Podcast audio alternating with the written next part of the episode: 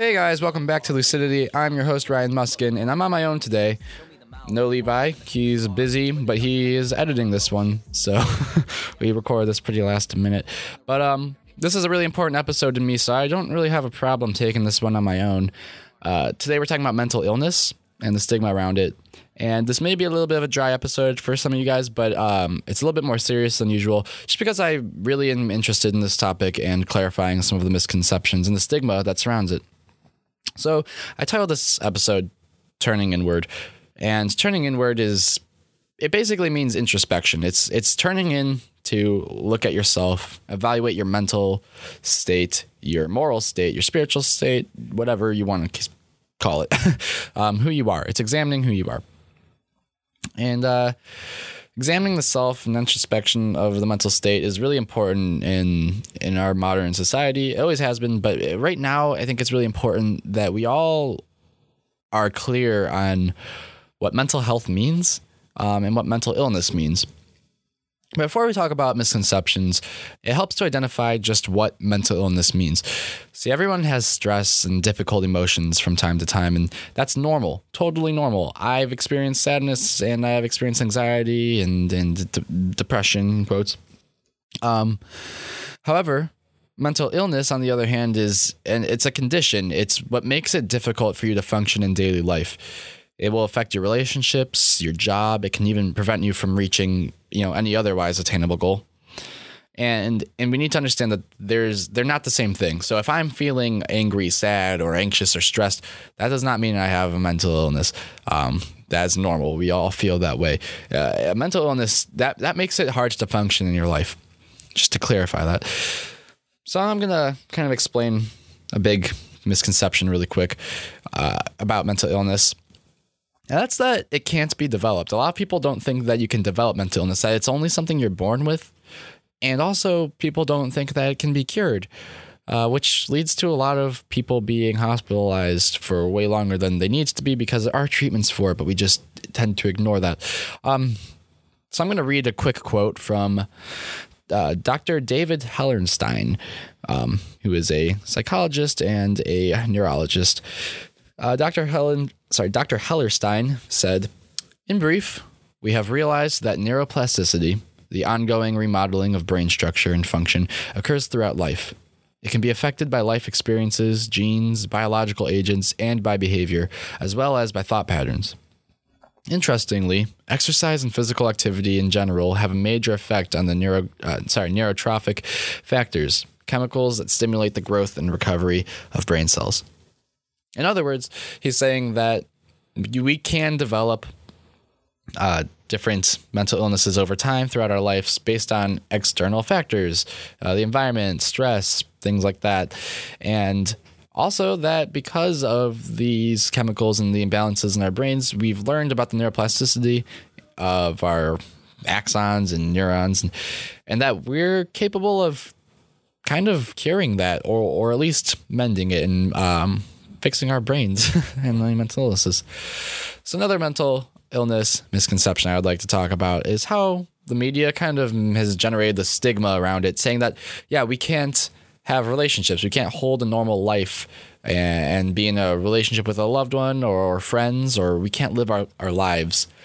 Like movies and media will suggest that uh, mental illness only leads to like a crippled genius or a serial killer. That if you're crazy, crazy, sorry, I don't mean to use such like that is that can that's a potentially very offensive word. But if you have a mental illness, uh, you will be labeled as crazy, and you'll become either a crippled genius, um, i.e., uh, oh, trying to think pretty much any movie that you can think of. Um, or you'll become a serial killer. Basically, if you think of like One Flew Over the Cuckoo's Nest, uh, Jack Nicholson played um, a mentally ill man who was thrown into uh, basically an insane asylum. And while he was in this ward, um, he was treated really badly, and it hits on a lot of really um, true things. But he acted in this role and won a lot of awards for it, and several other roles in cinema, in, uh, cinema history have involved a lot of these actors playing people that are mentally ill, and they always seem to win awards for it. And and I think that kind of is part of the media almost romanticizing um, that part of of, of mental illness that once you have a mental illness you're not capable of functioning in society and people think that's kind of just interesting and it generates a stigma. However years of research have shown that having social support is actually an essential part of recovery in mental illness like a supportive romantic relationship in particular is is important for depression. Um, a good relationship can help bolster someone who's going through a depressive episode, while a bad relationship, on the other hand, can trigger depression or make pre-existing depression worse. So we're gonna take a quick break right now because I just talked a lot, and that's a lot of my one voice. So we're gonna take a little bit of a break. You can hear some jams, and when we come back, I'm going to talk a little bit more about depression and what it really means to be depressed, and why you can't just snap out of it like people want you to. Uh, when we come back.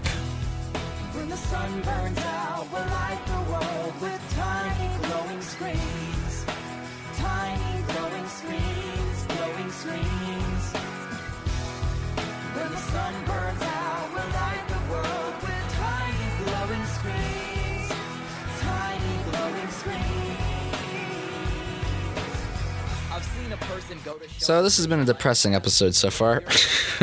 and speaking of which, we're going to talk about depression a little bit.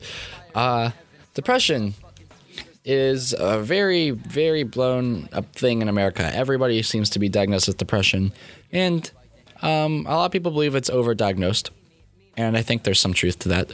There's there's definitely people are just sad and don't know how to deal with that, or people have anxiety and aren't very good with dealing dealing with it, and they get diagnosed with depression. And there are different there's different levels of depression, but the real kind of mental illness that is depression is debilitating. It doesn't allow you to function in your life or your society, and that is like it, it literally keeps you from getting out of bed to go to work. That is true depression. It's not just you being tired and sad and you don't want to get out of bed. It's physically you are so drained and you can't do it.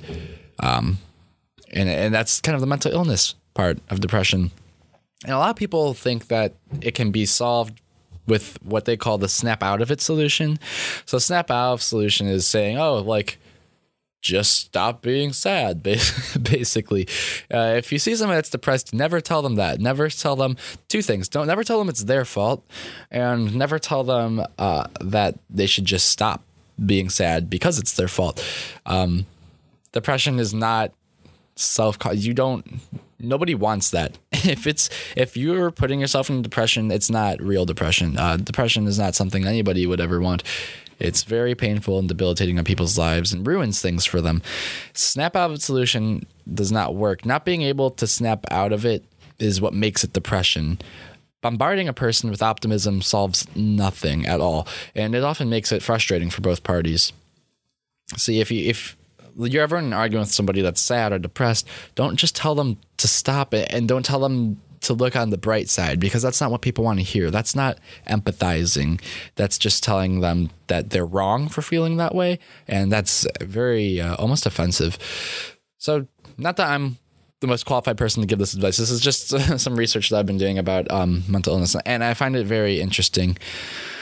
Uh, another misconception I'd like to hit on is talk therapy.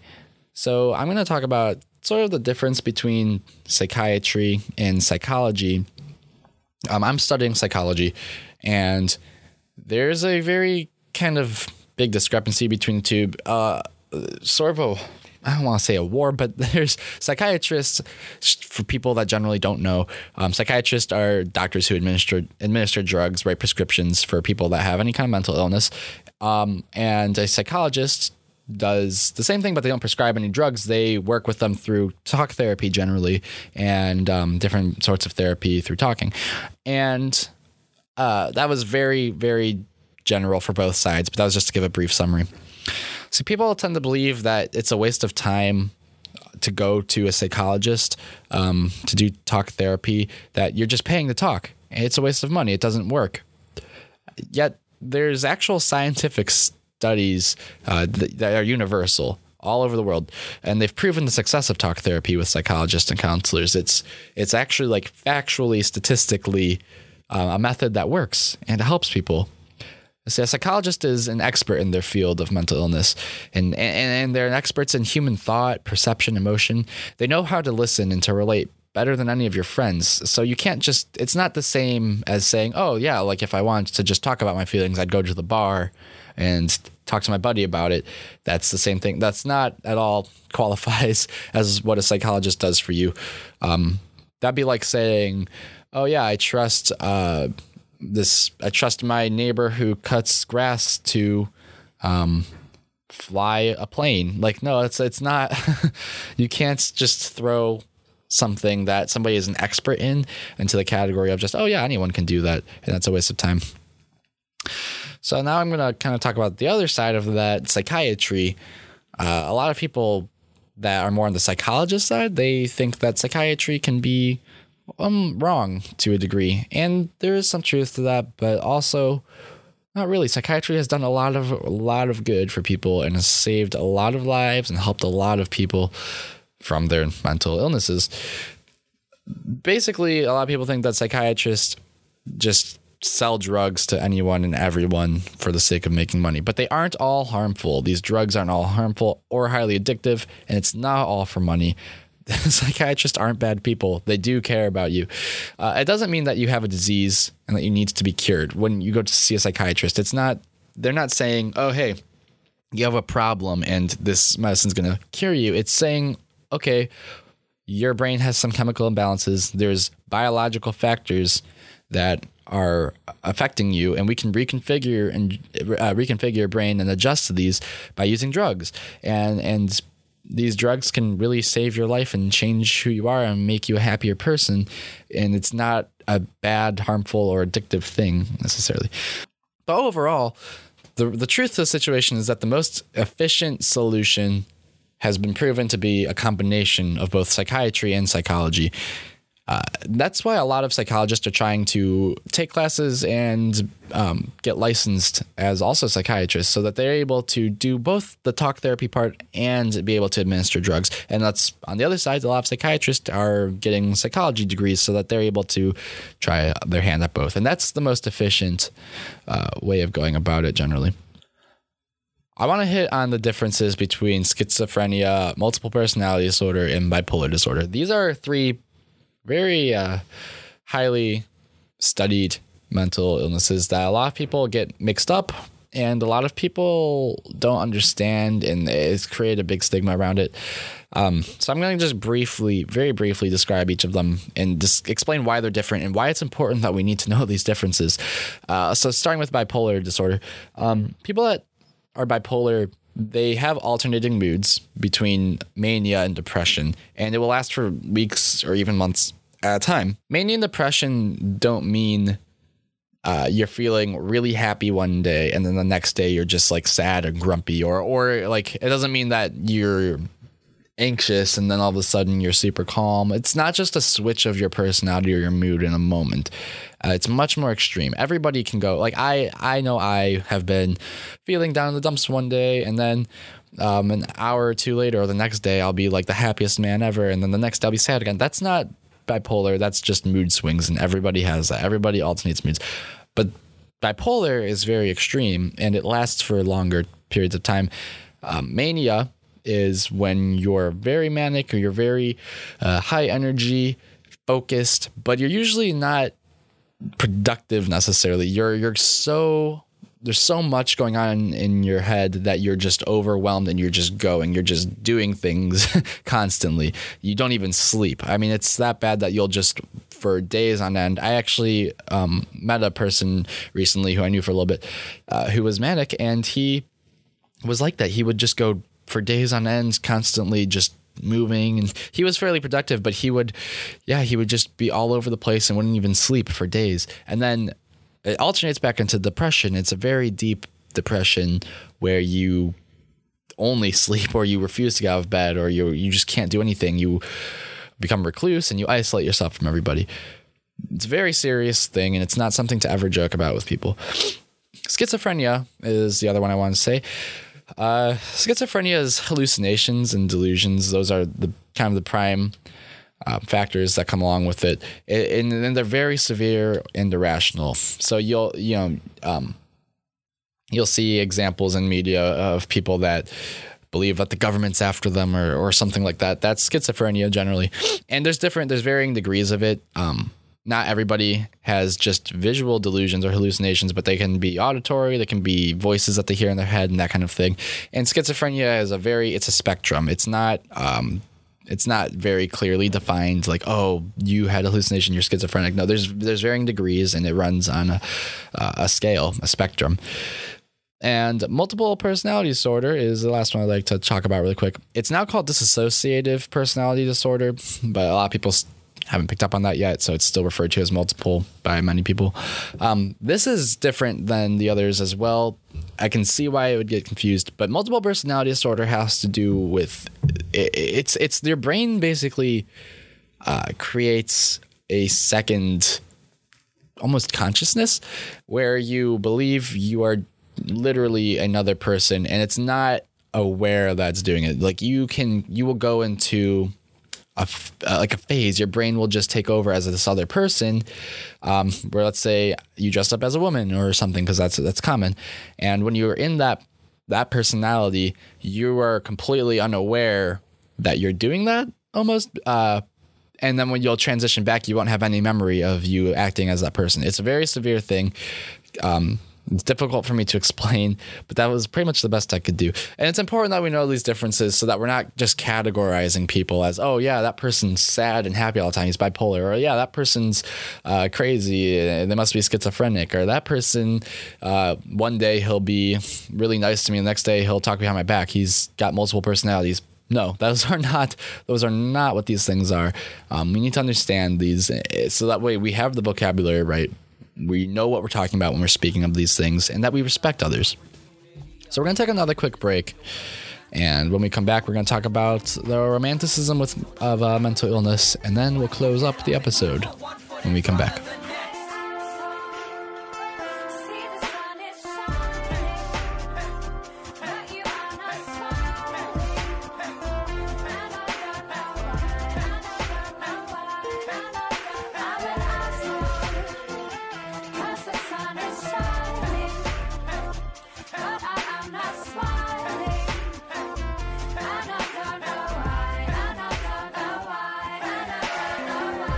Romanticizing mental illness is quite the problem in modern culture, and it's been growing, I think, a little bit. It really started to peak in the early 2000s, in my opinion. Um, we saw the rise of goth and emo culture, which is not all to say uh, romanticizing mental illness. That's not what I'm getting at. But what I am saying is that um, those cultures literally have merchandise that promote these things and make it seem like it's something cool to have. Like it's it's a romantic thing to be depressed to be bipolar schizophrenic um, whatever it may be to have anxiety even. Like is very bad. Um, i literally i mean i googled merchandise that romanticizes mental illness and the it's insane the amount of articles of clothing and wristbands and everything that comes up. There's a shirt that says on it directly across, I'm not kidding you, it says eat less and it's like a thin tube top. Directly directly promotes uh, eating disorders. Um, very that's very aggressively. I mean, it's not even it's not even like argument. Like you can't argue against it. It's just it's just flat out uh, promotion of an eating disorder, and it's very offensive. It's very sad that that is something that's sold in stores. And there's several other things. Um, basically, there's there's all this merchandise that says, yeah, like I have depression and blah blah blah. And, and there's people that go on um, social media and they'll take like these memes and these posts that are like, I'm so sad, blah blah blah you guys know what I'm talking about if you've ever been on the internet. Um, that stuff, it's not cool. It's not cool. There's nothing cool about mental illness. It's not a fun time. Mental illness should not be glamorized. It isn't cute. It isn't funny. It's serious and it greatly affects people's lives in horrible ways. It ruins lives. Depression isn't a trend. There's nothing glamorous or romantic about mental illness. We cannot continue to just make to just to make a light of mental illness and to exploit it. Media and merchandise manufacturers exploit these ideas, and it's horrible. It's horribly offensive and ignorant. We we can't continue this trend. We have we've gone too deep into this to make it this this big thing, and it takes away from the suffering, the the true problems that these people who suffer from mental illnesses face. And if we continue to go down that path, it's only going to get worse. Now, I quickly want to just do a little plug. Um, I watched earlier this week a video that John John Oliver put out on uh, his show, and it's on YouTube. You can watch it. Here he talks about um, mental illness, and I highly recommend looking it up. Just uh, Google. Oops. Just Google John Oliver uh, mental illness, and you'll find it. And he does a really good job at explaining um, why we're not more focused on it. And I just want to quickly talk about this before I wrap up the episode. How um, people argue about how we need to have gun control or gun rights, blah blah blah. I'm not getting into that whole thing, but but on the side, on both sides, I think people agree that we need to do mental health checks on people. Um, if you're going to buy a gun, we should know that you're mentally sane to do it. However, um, just saying that is one thing, but to actually go about it is another. And, and our government has failed, I think, very severely. It's failed our society and helping these people. There are serious problems in uh, places where where people that are mentally ill live. They are abused, they are neglected, mistreated, um, they're uh, not properly diagnosed, not properly medicated, and and these things are there. There's so many psychologists and psychiatrists out there that that can and are willing to help, um, and there are there are developments being done right now to help society and help these people, but we we just need to figure it out. We need to have stable programs, and we need to look after these people. We can't just push them aside and hide them in the closet and act like they're not there. We, these aren't just these are people. They're not just things that we have to deal with we have to take care of them, and that's not just keeping them alive. Uh, we we have to work with them, and like I talked about earlier, their brains are capable of making progress and getting better. And with new technology and new therapies, we're getting closer to achieving that. Psychology is a young field. We've only dipped a toe into the ocean of the human psyche. People are, in fact, very, very strange. And we struggle to understand both ourselves and those around us. You see, the complexity of the human brain is beautiful, and yet it's disturbing. We must not be ignorant to the mental health of those around us. Progress must be made to help those who struggle with mental illness, to help those who are misunderstood. There is nothing romantic about mental illness. It destroys lives and ruins relationships. By turning inward, we examine not only how we are, but who we are. Lucidity. All right, guys. Well, this has been a pretty fun episode for me. I'm glad I got to talk about this. This has been a really important topic I, I, I think it's important that we understand these things, and um, I'm glad that if you made it to the end here and you're listening still, I'm glad that you listened to the whole thing. So thanks for listening to this episode of Lucidity. Our website, where you can find this episode and all of our episodes, along with our social media links and extra information, is luciditypodcast.com.